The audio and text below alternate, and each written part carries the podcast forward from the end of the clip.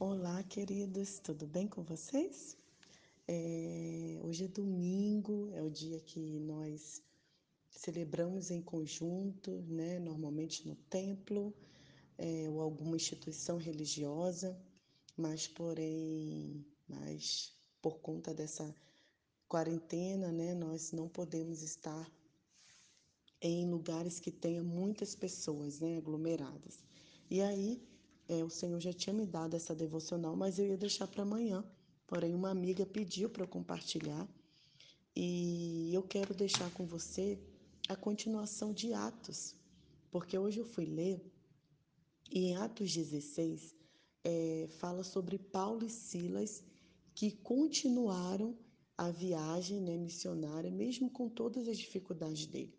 Só que eles chegaram em determinada cidade, eles enfrentaram é, o problema da prisão e do sofrimento.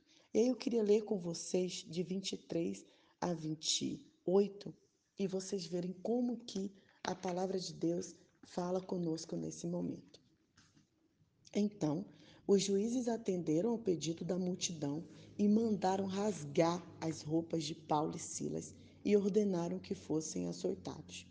Depois de baterem nele até cansar, mandaram ambos para a cadeia, encomendada ao carcereiro que os deixasse sob severa vigilância, para que não pudessem escapar. Eles os prendeu na cela de segurança máxima e com algemas de ferro nas pernas ficaram ali. Por volta da meia-noite, Paulo e Silas oravam e cantavam fervorosamente a Deus. Os outros prisioneiros não podiam acreditar no que escutavam. Foi quando de repente aconteceu um terremoto. A cadeia inteira tremeu. Todas as portas se abriram e os prisioneiros ficaram livres. Nisso, o carcereiro acordou e viu todas as portas da prisão abertas. Pensando que todos os prisioneiros tivessem escapado, ele sacou da espada que estava prestes a cometer um suicídio, imaginando que ele seria morto de qualquer maneira. Mas Paulo gritou: Não faça isso. Estamos aqui ninguém fugiu. Queridos, ao ler essa palavra, essa palavra hoje de manhã, né, porque aqui em Moçambique já está à tarde, eu fiquei completamente emocionada com a atitude de Paulo e Silas. Sabe, queridos, em meio à dor, em meio à angústia, em meio à solidão, eles cantaram e oraram fervorosamente, diz a palavra. Nesse momento que estamos passando, queridos, entediados, angustiados, trancafiados em nossos lares.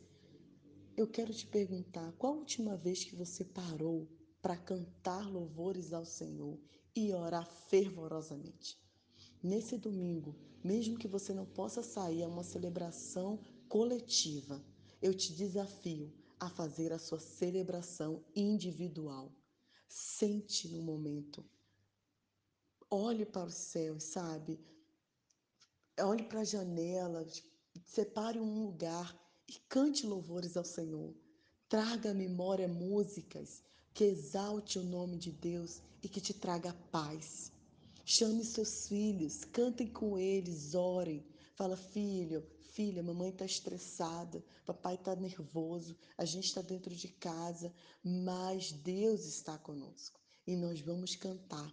Sabe por quê, queridos? A palavra de Deus continua no verso 29 ao 34, aquele carcereiro que queria tirar a vida em desespero, por conta de Paulo ter ministrado a palavra e cantado louvores, ele reconheceu Cristo como Senhor e Salvador de sua vida e toda a sua família foi salva.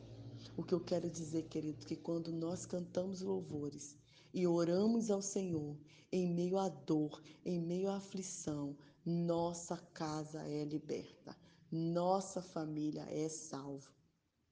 Nessa tarde, eu te desafio. Eu não imagino que você esteja passando. Sei que tem uma amiga agora passando por um momento muito difícil com seu esposo. Já paramos aqui, oramos por ela. E essa devocional também é em favor a Deus para que console e conforte o coração. E amiga, eu quero te dizer, nesse momento de dor, tenha força, louve ao Senhor, ore ao Senhor, fervorosamente, crendo que, independente do que você está passando, Deus está no cuidado. Que nesse dia você sinta o Espírito Santo ao seu lado. E quando vier o desespero, lembre-se: Deus está contigo por onde quer que andares. Um excelente domingo, Nai Duarte, Moçambique.